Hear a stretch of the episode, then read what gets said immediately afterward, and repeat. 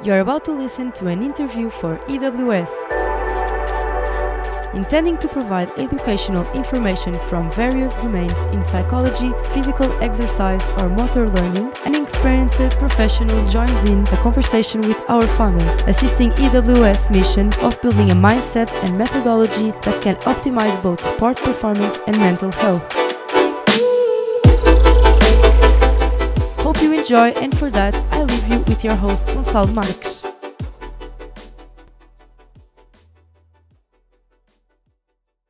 Bem-vindos à entrevista de hoje para a AWS. Esta estendeu-se mais do que o costume e por isso dividi em duas partes.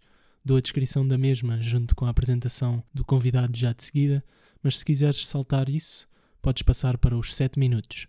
Estamos gratos por te juntares a nós e apreciamos bastante que isso signifique que estás empenhado em melhorar o teu rendimento e que buscas as fontes que podem ajudar a obter mais conhecimento acerca de como o fazer. É para isso que a AWS trabalha, zelando também para o equilíbrio mental, para a saúde, tanto física como psicológica, e para também o que seja mais apropriado para cada um. E como se pretende mostrar com a diversidade de conteúdos que publicamos, para se trabalhar eficientemente a prática desportiva, é necessário considerarem-se variados aspectos. Esta eficiência ou eficácia, ou como quem diz, o atingir de uma mestria e rendimento ao mais alto nível, não requer apenas um domínio de técnicas específicas da modalidade desportiva em questão, nem tampouco pelo recolher de um grande conhecimento teórico. Também não é certo que o treinador mais exímio em termos táticos ou a equipa que tem os atletas melhor preparados fisicamente sejam aqueles que alcancem sempre vitórias. Certamente estas coisas contribuem para se estar mais perto do sucesso. No entanto, é a soma, ou melhor, a mistura de fatores como estes que irão trazer resultados mais ou menos agradáveis. E agora até poderia pôr-me para aqui a dizer que o lado mental do desporto toca em todos estes fatores, podendo então facilitá-los ou dificultá-los, e sendo um aspecto crítico, o que até é verdade, mas mesmo assim isso iria estar a ser um desenho de apenas uma parte total do quadro. Poderíamos entrar em debates de qual a percentagem que os aspectos psicológicos têm numa influência às qualidades da performance, mas no fundo importa ressalvar que existem sempre interações complexas a acontecer num percurso atlético, digamos. Fatores técnicos, táticos, físicos, sociais, mentais, fisiológicos, estratégicos, por aí fora, que produzem um resultado que, por sua vez, vai influenciar todos eles novamente. E sendo eu psicólogo, poderia martelar, passo a expressão, para o lado psicológico do desempenho. No entanto, mais uma vez, é missão da AWS ir mais além e trazer profissionais de outras áreas de modo a contribuir pouco a pouco para uma optimização da performance e da saúde daqueles envolvidos no desporto. Pois bem, o convidado de hoje acredito estar habilitado para nos abrir horizontes e apontar para vários aspectos importantes da prática desportiva não só apontar, como também tocar, mexer e remexer naquilo que possa ajudar cada um na sua prática e, ainda mais importante, nas suas descobertas e no seu desenvolvimento no âmbito atlético. Ele possui uma paixão pelo movimento saudável do corpo, pela aprendizagem de metodologias de aprendizagem e pedagógicas e mais coisas que poderia estar a listar, mas que muito provavelmente poderás verificar ao longo da conversa, também com a sua paixão. Ele fez uma licenciatura em Ergonomia e o mestrado em Exercício e Saúde, ambos na Faculdade de Nutricidade Humana em Lisboa. Durante estes percursos participou também em cursos breves adicionais, por exemplo sobre yoga, educação e desporto, e conta com a realização de diversos estágios e workshops. Workshops estes que maioritariamente se incluem nos planos da Origo Movement, uma entidade formada por ele e mais dois colegas que visa não só fornecer informação teórica e exercícios práticos para uma melhor saúde física pelo movimento, como também, e mais importante ainda, providenciar contextos férteis de crescimento e desenvolvimento em torno do movimento. Mais do que facilitadores de certos processos, dizem eles, o seu objetivo passa por expor as pessoas à sua essência, perspectivando a sua adaptação a desafios físicos e mentais que surjam. E é principalmente a partir de jogos e da exposição a tarefas em forma de brincadeira que assim passam a sua filosofia, que no fundo vai treinar aspectos físicos e mentais de uma forma abrangente e integrada para uma aprendizagem motora optimizada e que tem ganhos aplicáveis a outros contextos, a certos desportos, por exemplo. Este convidado, para além das atividades desenvolvidas por aqui e os eventos que organiza, é atualmente professor de umas aulas didáticas para crianças em Cascais, incluídas no programa Fitness Teens, e é também professor no Sport Lisboa e Benfica, promovendo ali o projeto da motricidade infantil. Entre mim e este convidado, cruzei-me pela primeira vez com ele e um dos seus colegas da Origo Movement enquanto corria pelo Pardão, e isto numa altura em que tinha conhecido a página do Instagram deste projeto há pouco tempo e onde começava a crescer o meu fascínio por algumas coisas que publicavam. Nesse dia tive de parar a corrida e apresentar-me mesmo. E para o meu grande contentamento, eles disponibilizaram-se para continuar o treino que faziam comigo. E devo dizer que foi uma experiência única para mim. E isto pode parecer um encantamento fácil ou muito cor-de-rosa, mas a verdade é que foi o estilo de exercícios que fiz, que foi de facto uma bela novidade. E foram acompanhados de explicações do que envolvia cada um, novas também, e onde acabei por ter uma prova, por exemplo, de que a flexibilidade a nível muscular e articular é absolutamente treinável. Foi então a partir desse dia que se começou a gerar uma relação cada vez mais coesa e interessante e que, por enquanto, culmina aqui nesta entrevista. E sem mais demoras, pronto para disparar uma diversidade de estímulos com o potencial de despertar capacidades motoras e mentais adequadas, dou as boas-vindas para o contexto EWS ao João Miguel.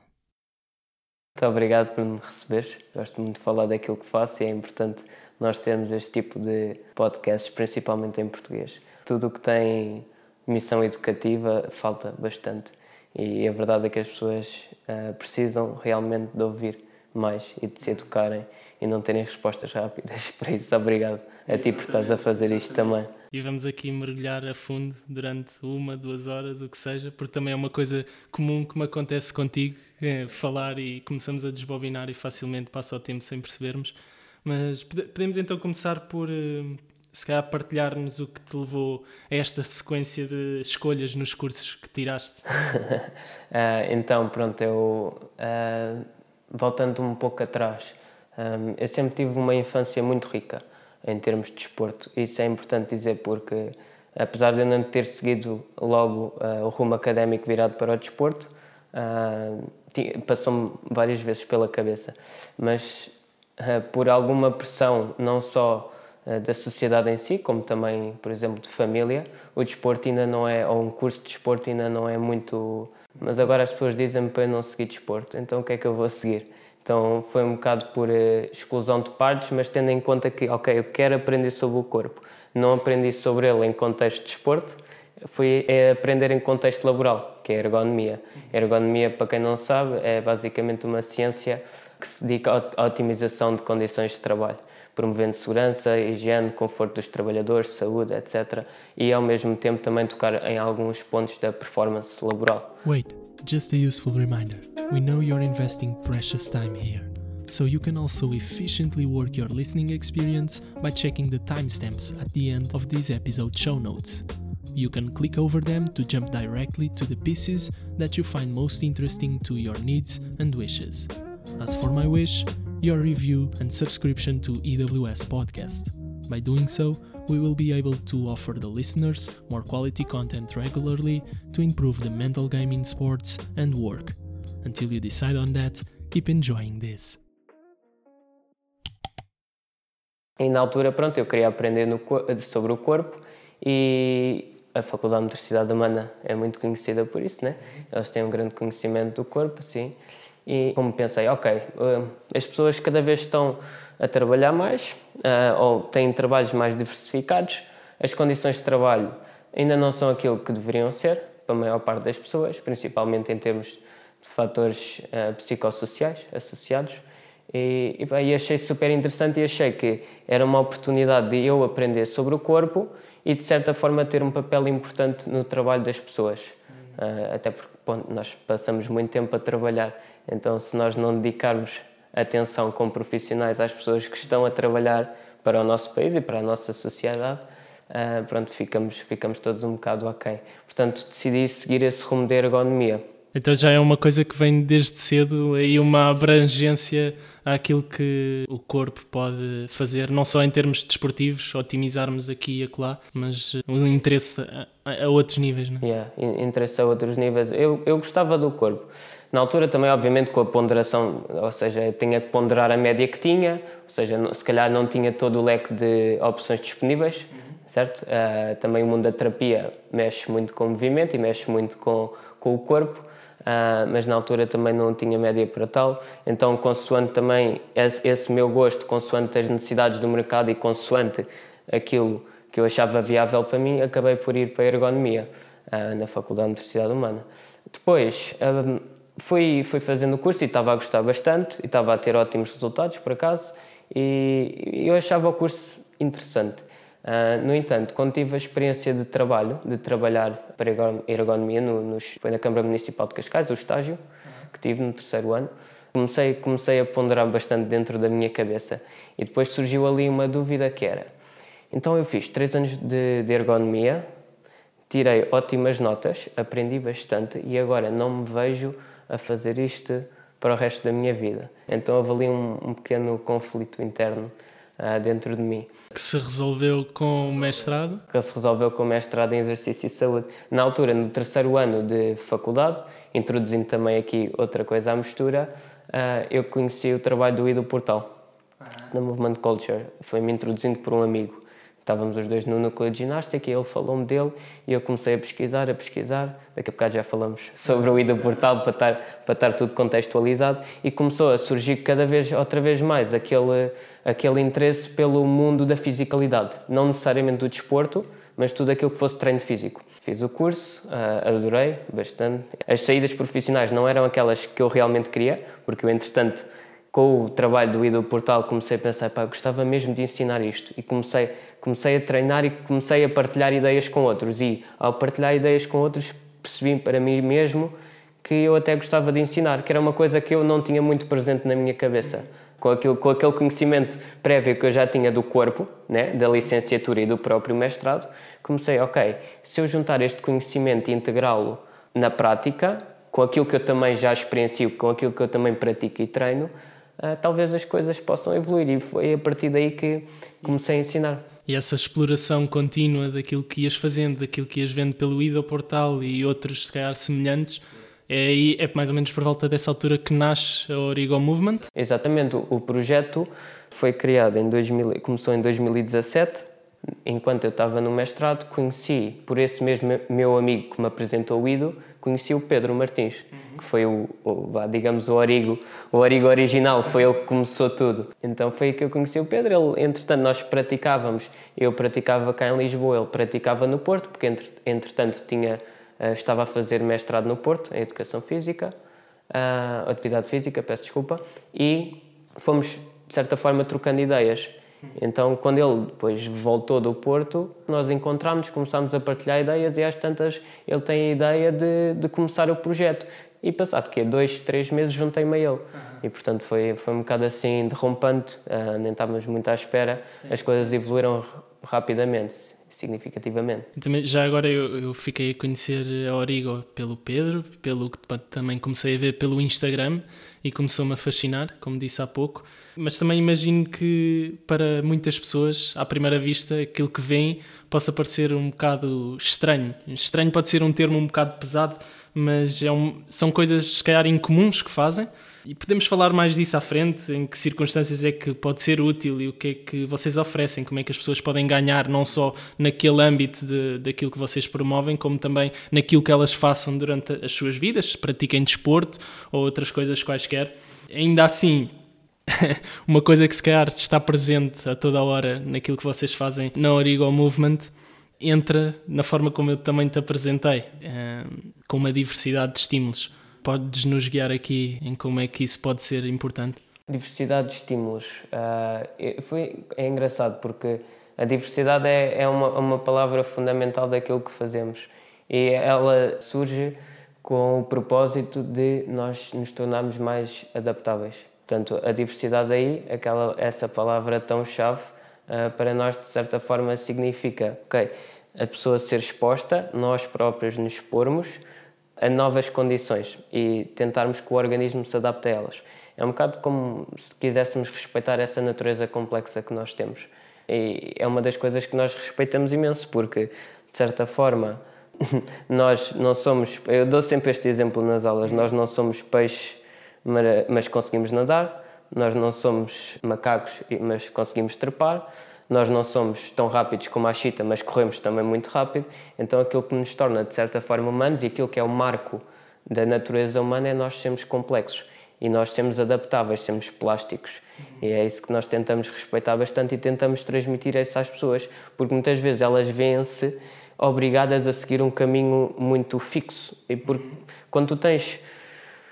Quando, quando tu estás numa sociedade, numa cultura, se tu não te consegues identificar como algo, as pessoas sentem-se perdidas. As pessoas precisam ter um certo sentimento de pertença a algo e construir um, um rótulo que lhes sirva. Até, até me acontece a mim quando eu digo, ah, eu pratico movimento, ou eu, eu tenho uma prática generalista ao movimento. Que é isso, né? Porque não, não encaixa em lado nenhum, tipo, movimento é tudo, é tão vago. Então a diversidade de estímulos é exatamente, serve exatamente esse propósito. Nós conseguimos adaptar a maior número de situações, circunstâncias em que estamos. Acaba por ser então uma disponibilização de várias tarefas a nível físico Sim. que pode desenvolver, despoletar certas capacidades ou coisas que possamos fazer. No fundo, no fundo, aquilo que nós tentamos fazer é criar os fundamentos, porque quando tu tens um corpo equilibrado, um corpo completo, a qualquer situação a que o corpo se exponha, ele pode ter maior sucesso, digamos assim. E aquilo que as pessoas não percebem às vezes é que se elas não olharem para o corpo e olharem só para o corpo dentro da disciplina, elas estão muito hum. limitadas, porque quando elas quiserem sair da disciplina, vão ter que voltar tudo de novo e vão ter que ir aprender as bases outra vez. Ou seja, as pessoas, quer queiram, quer não, as bases e aquilo que é o domínio sobre o corpo é o primeiro pilar para depois conseguires evoluir no que quer que seja. Acho que estás a tocar aí também numa coisa que queria trazer mais à frente, que é o princípio da transferência, não é? O, o que salta muito também aí é a questão de, ainda no, nos estímulos, é, é uma distinção importante a fazer de, de estímulos que são físicos e estímulos que são para lá disso. Muitas vezes estamos também nos dias de hoje com estímulos mais ao nível sensorial e isso muitas vezes pode acabar por surtir um efeito contrário ou indesejável àquilo que é o objetivo nesta apresentação de estímulos. Podes-nos falar um bocado das implicações de cada um? Sim. Eu, o que eu acho que acontece hoje em dia na nossa sociedade é, é, é um overload de informação sensorial e tudo nos tenta roubar a atenção, né? E isso é um, pronto, é um ciclo muito vicioso. Tu estás na rua, o miúdo está na rua, ou nós, adultos, estamos na rua e somos constantemente bombardeados com informação. Temos muitos estímulos, temos uma diversidade muito grande de estímulos, mas a maior parte deles não se ligam ao corpo. Como é que eu hei de explicar isto? Uh, nós estamos na rua, estamos no telemóvel, aparece-nos informação da publicidade, ruído, tudo à nossa volta. E nosso, a nossa atenção está sempre aí de um lado para o outro, de um lado para o outro. Ou seja, nós percepcionamos isto tudo. Mas o corpo não age, depois está desconectado com essa, com essa informação que chega. Porque normalmente aquilo que acontecia antes, e, e vamos ter uma perspectiva um pouco mais evolucionista sobre isto, o que acontecia antes é que tu percepcionavas um estímulo e esse estímulo significava algo para o teu corpo, algo que, tu, que o teu corpo teria que fazer. Certo? Ouves um ruído estranho, e tu tinhas que agir, porque provavelmente era qualquer coisa como um animal, ou uma tempestade, ou um, um outro humano. E, e, tu tinhas que estar alerta. Agora, a questão é: agora tu estás sempre alerta e tens muito ruído e tens muita informação e tu sabes que não representa a maior parte das vezes nenhum perigo. Ou seja, de certa forma, tu não precisas de agir depois de percepcionar os estímulos. E isso cria basicamente uma desconexão, porque tu estás a ter muitos estímulos sensoriais, mas depois não existe a parte da ação, certo? Uh, pensemos na sensação como a pergunta, a ação como a resposta. Tens muitas perguntas e dás poucas respostas, tu não precisas de responder a nada. E é isso, e é isso, essa diversidade de estímulos existe na nossa sociedade, mas depois não existe a diversidade de estímulos ao corpo, onde o corpo tem que agir, onde o corpo tem que agir ou responder bem às perguntas que lhe são colocadas, a essas perguntas, a essas sensações. Did you know that in just 8 seconds you can effortlessly help both EWS growth and homeless people? That's right. For that, just leave a review for our podcast in Podchaser, and 25 cents are automatically donated to Meals on Wheels, an association that directly supports senior people in isolation and with hunger. Check that out on the show notes and keep enjoying this episode. Ou seja, o teu, foco está sempre a divergir. E na realidade tu, tu direcionas a tua atenção para esse estímulo ou, ou, tu, ou, automaticamente quando tu ouves ou quando tu vês qualquer coisa tu tens uma resposta. Dentro de ti mas essa resposta não vem cá para fora. Tu não ages. Portanto de certa forma por muito que um dia depois tu tenhas um estímulo mais físico do corpo ou por exemplo no contexto desportivo ou no contexto recreativo tu não estás, tu não estás habituado a agir. Ou seja, tu podes percepcionar tudo aquilo que quiseres no contexto esportivo ou recreativo, depois tu não sabes responder. É, é, essa, é essa diferença entre aquilo que é o conceito de diversidade. Né? Podes ter muita diversidade e essa diversidade não representar depois respostas e, uma, e um maior um aumento da tua competência ao responder. Exatamente.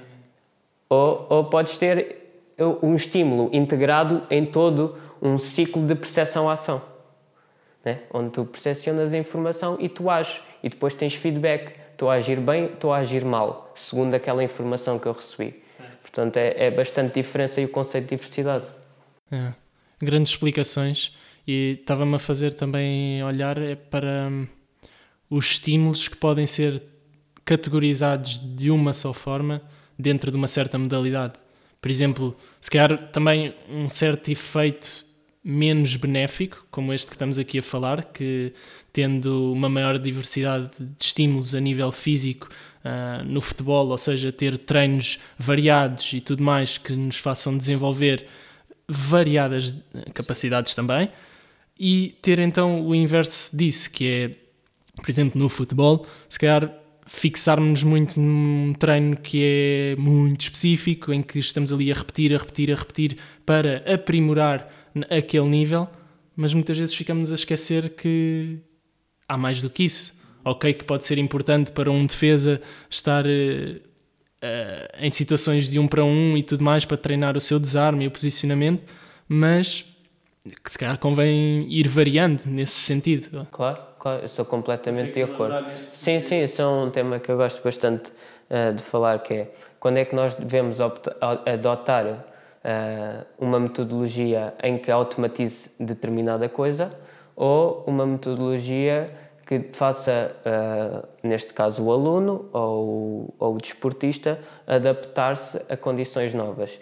Quando tu queres automatizar uma coisa, tu tens que adotar às vezes uma, uma metodologia mais específica, programada e técnica. Por exemplo, vou, se tu, posso pegar no caso do futebol. Tu tens um miúdo e tu queres que ele comece a rematar bem e que tenha um gesto de remate bom.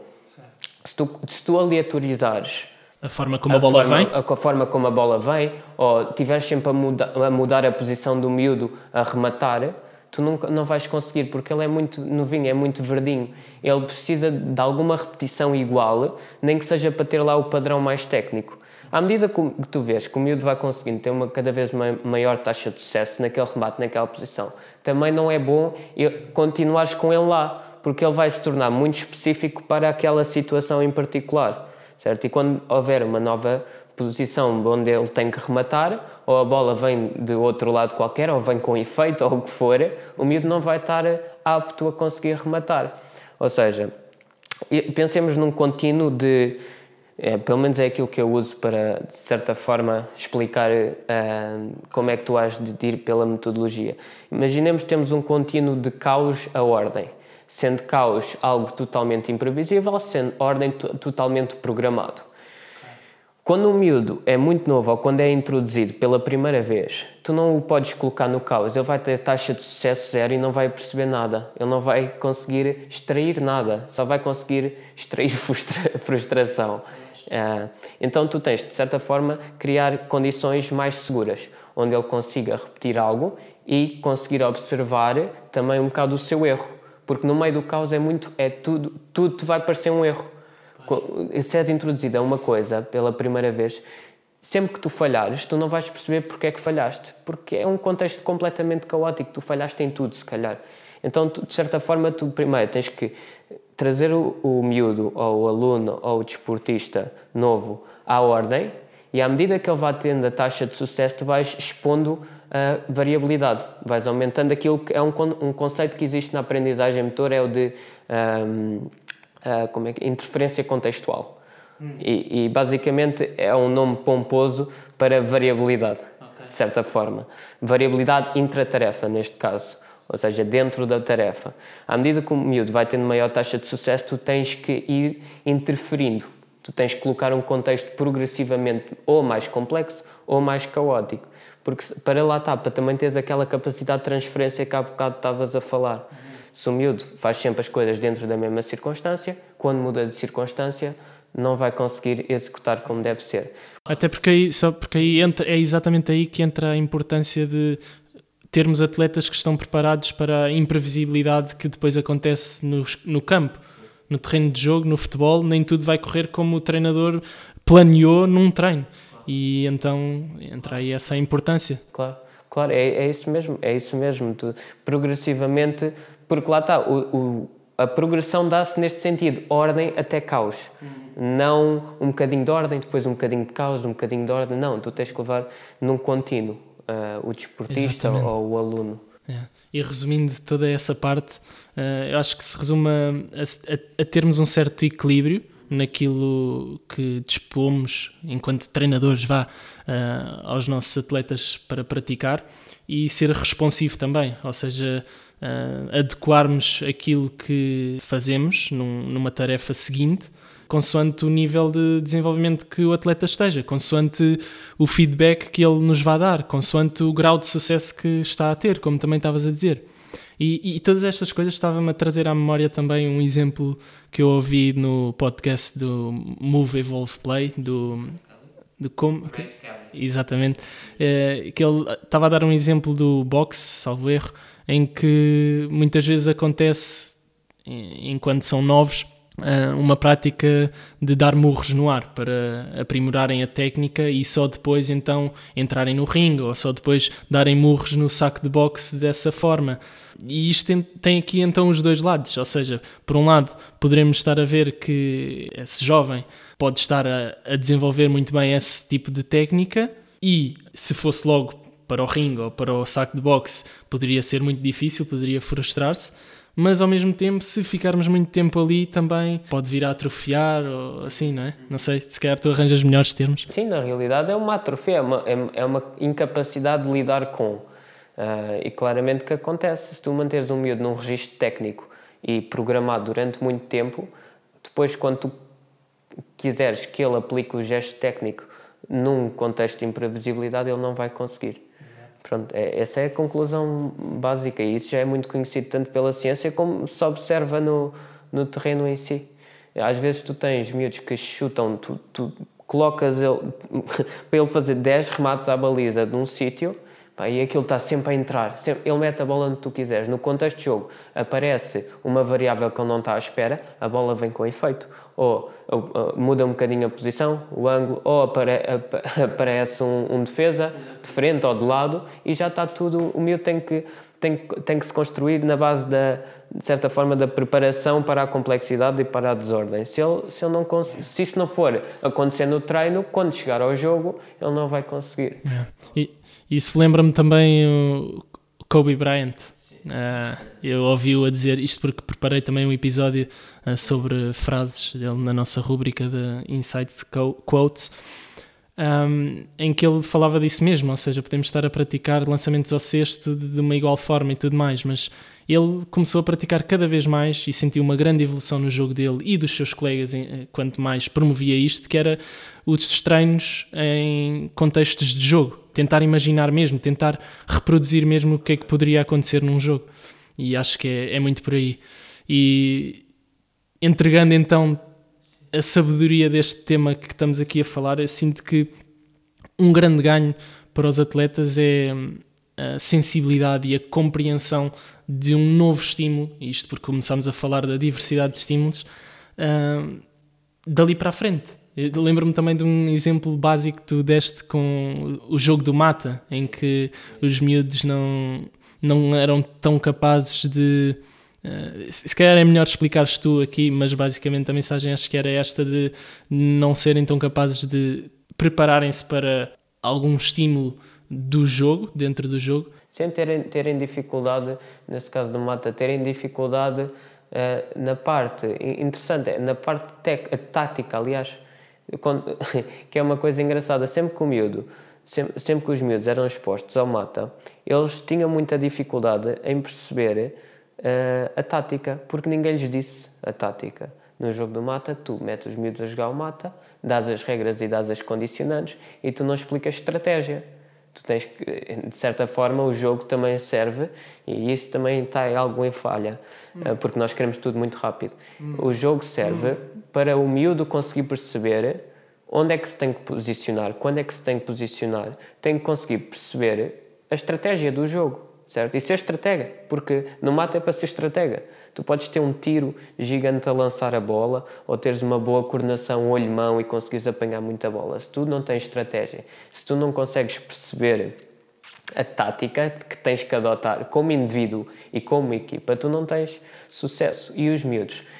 Obviamente que quando lhes entregam o jogo, entregam-lhes logo tudo qual é a estratégia, de onde é, para onde é que tens que ir, para onde é que vais depois daqui, né? e todo este overload de informação. Agora, quando tu metes um miúdo num estímulo novo, num jogo novo, e se tu não lhe dizes qual é a estratégia, o teu objetivo também é tentar perceber se o miúdo realmente, com o passar do tempo, consegue perceber que aquilo também se trata de a tática de estratégia.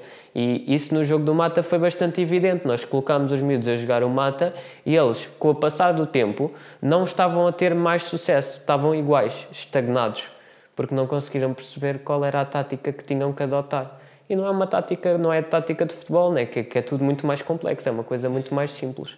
É como é que eu me coloco no espaço e no tempo, basicamente. Como é que eu me coloco em relação aos meus oponentes, aos meus colegas, quando é que eu vou, quando é que não vou, quando é que tenho que ficar, quando é que me posso aproximar mais. Toda esta parte também é um bocado de tática e eles não uhum. conseguiram perceber. Sim.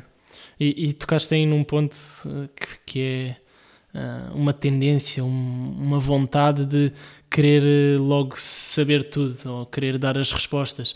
E isso tem os dois lados. Eu acho que pode haver certos treinadores que, seja nesse exemplo ou noutro qualquer, pretendem dar logo a informação toda para eles ficarem o melhor possíveis, o mais rápido possível. Um, mas muitas vezes isso depois vai pecar porque vai acontecer esse overload. E, e, e essa questão depois dos miúdos também quererem sentir-se mais seguros por, por quererem saber como é, e isso uh, desligar-lhes um bocado aquele músculo da descoberta, de poder saber e, e interiorizar mesmo aquilo que convém ser feito para que para que as coisas corram melhor lá dentro do, do jogo do mata e depois noutros contextos também. É, e, e, e, isso toca numa parte mais psicológica que é a questão de, de uma certa aversão à falha de um certo evitamento à, à novidade porque pode ser ameaçador. Consegues contar um bocado também do que vês nesse sentido no que Sim. fazes? Eu acho que os miúdos sentem-se um pouco assustados com a novidade, uh, também entusiasmados. Uh, aqui depois, depois já, pronto, depende muito Reações. do miúdo para miúdo, porque, porque é bastante diferente. E tu consegues ter ao mesmo tempo um certo entusiasmo e um certo medo também. E aliás, quanto mais entusiasmado estás com um jogo novo, mas depois não tens sucesso, cria ali um desfazamento e um, um, declive, um, um declive muito grande, um, um, desvio muito grande entre as duas coisas. Os miúdos respondem de forma muito diferente, mas têm sem dúvida a versão à falha, principalmente no contexto esportivo, obviamente, né? se for num contexto mais recreativo, mais de brincadeira, sem ser fora do mundo do desporto, fora da pressão toda, isso não existe muito assim acentuadamente, mas no contexto esportivo, se o miúdo Ainda por cima depois tem a comparação direta com miúdos que também querem ser atletas profissionais e, e, e desde cedo, cada vez mais, os miúdos estão conscientes, acho eu, que aquele miúdo que ali está é meu amigo, mas está a lutar para, para a mesma vaga que eu. E, e quando tu tens isso, já essa projeção para, para o futuro, e tens noção que se estiveres a falhar e ele está a conseguir, o outro está a conseguir, isso ainda desmotiva muito mais é algo muito perigoso. E isso também entra aí depois os professores também têm um papel importante é de não, de não estar sempre, ou pelo menos de suportar o miúdo na falha e dizer que é normal e dizer que, ok, o que é que acha, e fazer o questionamento, que é uma parte muito importante, é porque é que achas que estás a falhar, o que é que tu não estás a conseguir fazer, o que é que não percebes, pronto, e, e, tentar perceber o que é que se passa na cabeça do miúdo para não estar a conseguir ter o sucesso, porque ele pode ter a capacidade, digamos assim, pode ter a potencial capacidade, mas pode não estar a conseguir concretizá-la por alguma razão. E, e, lá está, os miúdos têm, muito, têm muita aversão à falha, principalmente no contexto do desporto, mas é também importante que eles sejam expostos à novidade e sentirem essa frustração e esse medo, porque faz parte e porque vai acontecer sempre. Portanto, é ali aquele equilíbrio entre resiliência e apoio também de quem está de fora. É, ok, eu quero tornar o miúdo resiliente e adaptável e quando surgir uma nova, uh, uma nova ameaça, digamos assim, ou um novo estímulo, o miúdo conseguir, de certa forma, encontrar o seu caminho e tentar passar essa barreira. Mas também, mas também tens, pronto, tens, um, tens que dar algum apoio. Tens que dar algum apoio que estás de fora, também tens que, obviamente, incentivar o miúdo. Isso, isso entra imenso num, numa coisa que o psicólogo Dan Abrams, de Inglaterra, que trabalha com clubes da Premier League, e vou ter uma entrevista também com ele aqui para a AWS, ele fala muito do conceito uh, de um contínuo, de um equilíbrio entre stretching e suporte. E entra, acho que entra muito aí. E, e outra coisa que toca muito nisto, especialmente com crianças, é, é, é o brincar. Um, estavas a falar e estavam a vir várias coisas à cabeça. Um, a importância de dar uma certa liberdade, um certo à vontade para aquilo que as crianças fazem e ao mesmo tempo vamos vendo que seja a sociedade, seja os pais, seja essa competição intraclubística e a pressão que, que a criança pode sentir para ir para a equipa principal daqui a uns anos, etc., pode bloquear ali certa, certas coisas. Certo, eu, pronto, em relação a esse, esse também é um assunto bastante interessante. Uh, esse, e esse conceito de stretch support, né? stretching support também é, é, um, é engraçado porque lá está, nós temos de ter um pé de cada lado da linha. É um pé exatamente no, ok, desafio, de resolve-te, né? tenta, e depois também tens o de apoiar, obviamente, e, e é um equilíbrio muito difícil porque também é altamente individualizado. Para alguns miúdos tu vais ter que lhe dar mais um stretching que um suporte e para outros é ao contrário. E esse equilíbrio, esse puxar de cordas dos dois lados é, é, uma, é bastante difícil de fazer, como professor, como treinador, o que for. Mas é muito importante.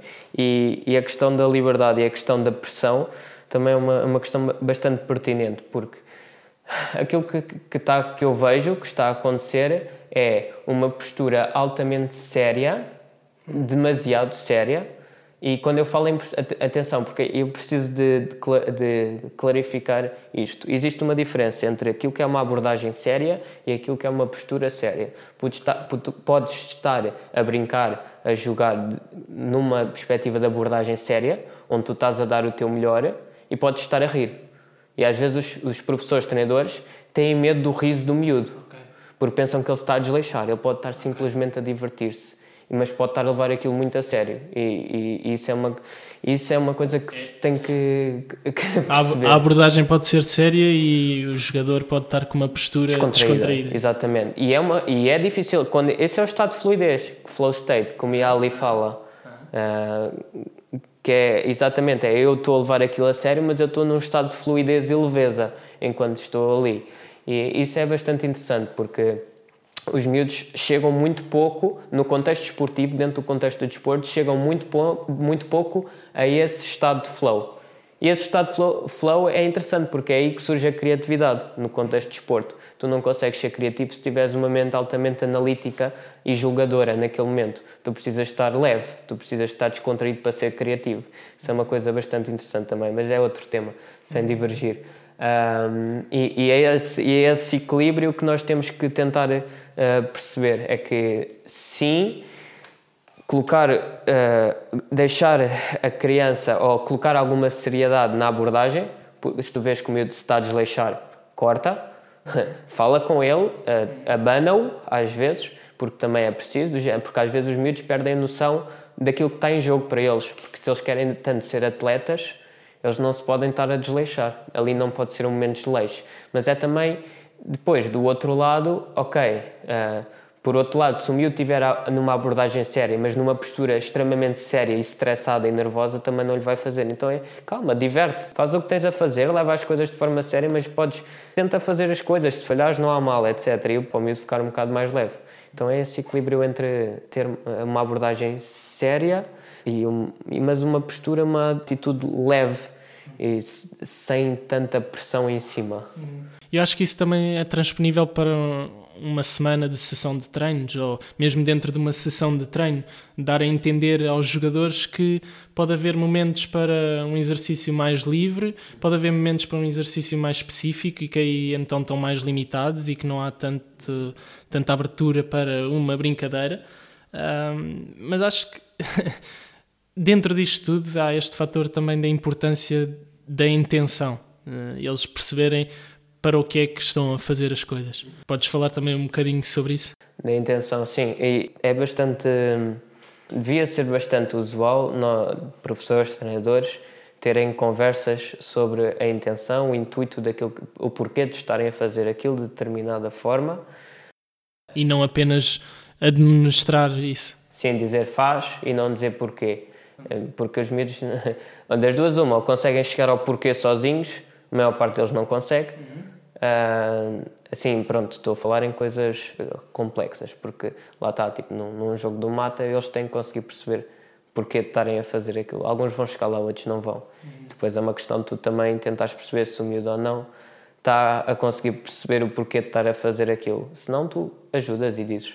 Mas é importante, claro, dizer a intenção e dizer que há espaço para tudo no treino. Há espaço para isto mais técnico e porque é que vocês estão a fazer isto mais técnico e mais específico e também há espaço para dizer, ok, aqui é um jogo, também tem a sua seriedade em termos de, de abordagem, é muito importante para tu conseguir jogar melhor.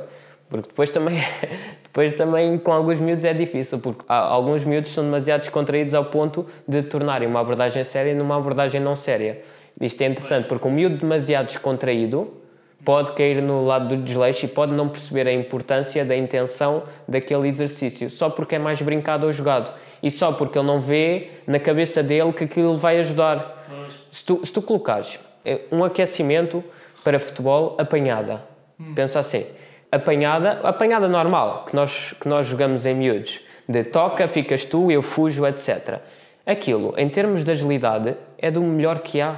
É dos melhores é dos melhores exercícios, dos melhores, dos melhores jogos para treinar agilidade, porque tu tens a capacidade de leitura e tens a ação, mudança de direção, tens velocidade, tens sprint, tens tudo aquilo que a agilidade tem. Mas o miúdo não vai conseguir perceber, obviamente, que aquele aquecimento de agilidade pode torná-lo mais ágil no futebol em si.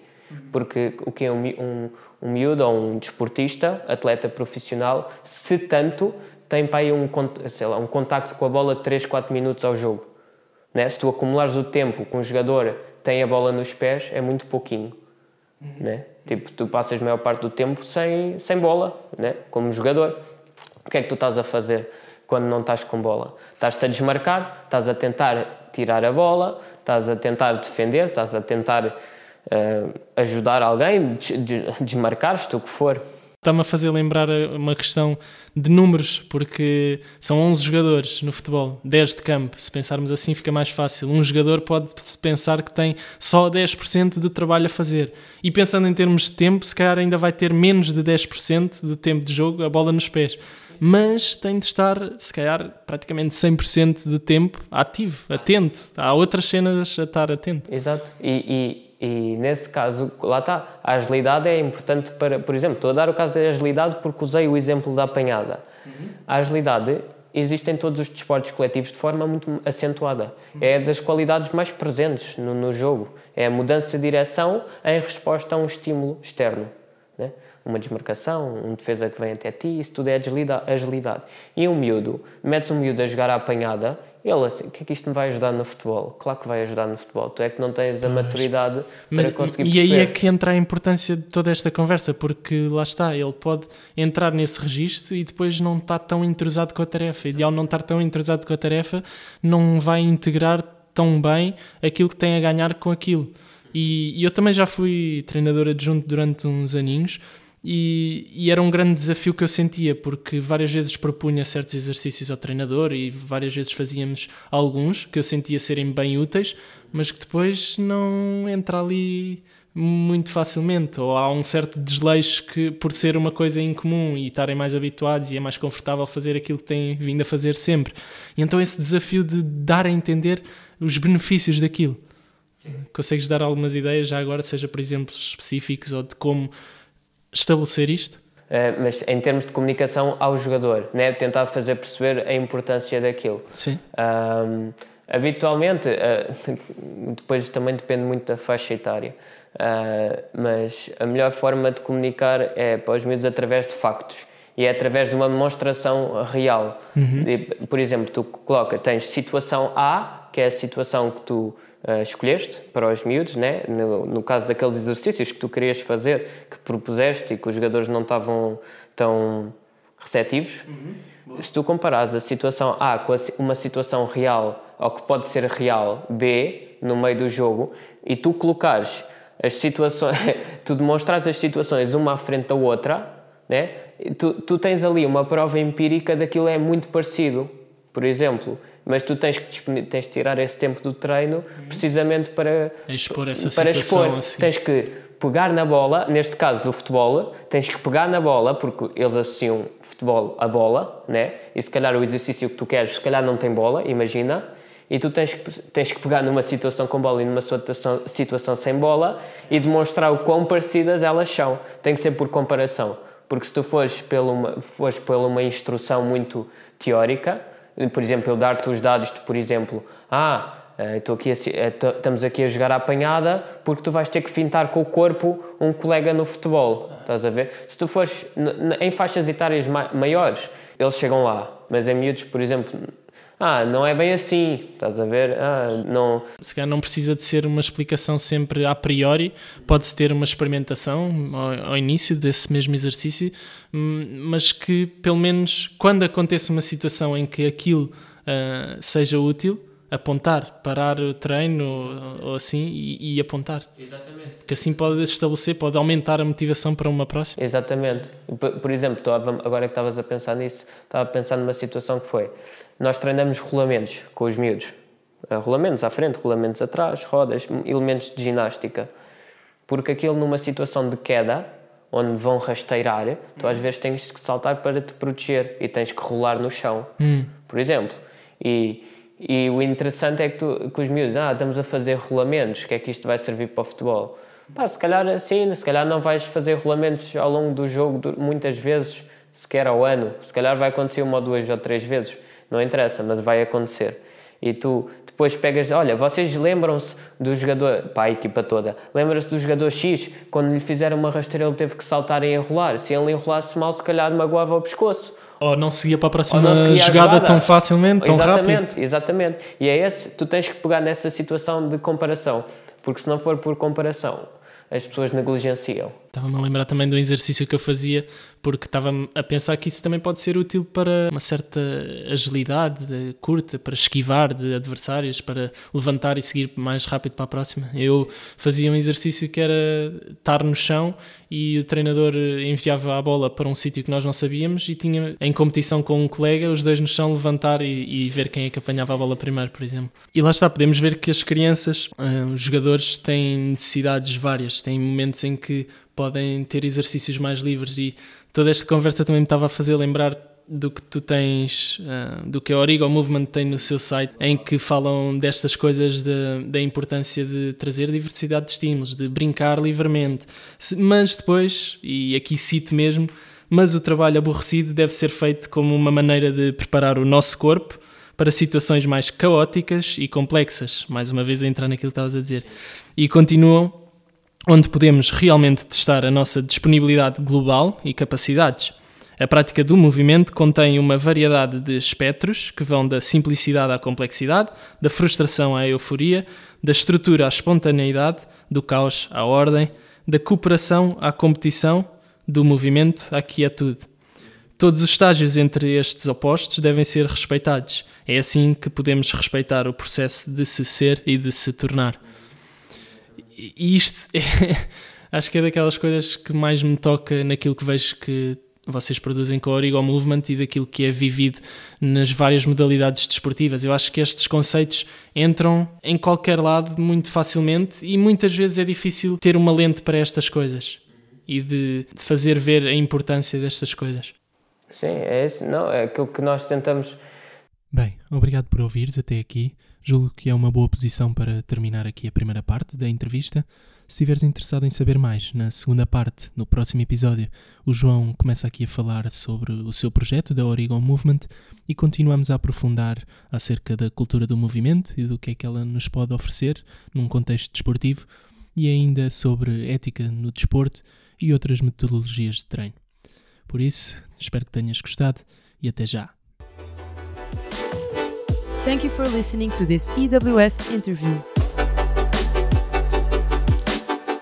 To see more, go to ewsport.eu.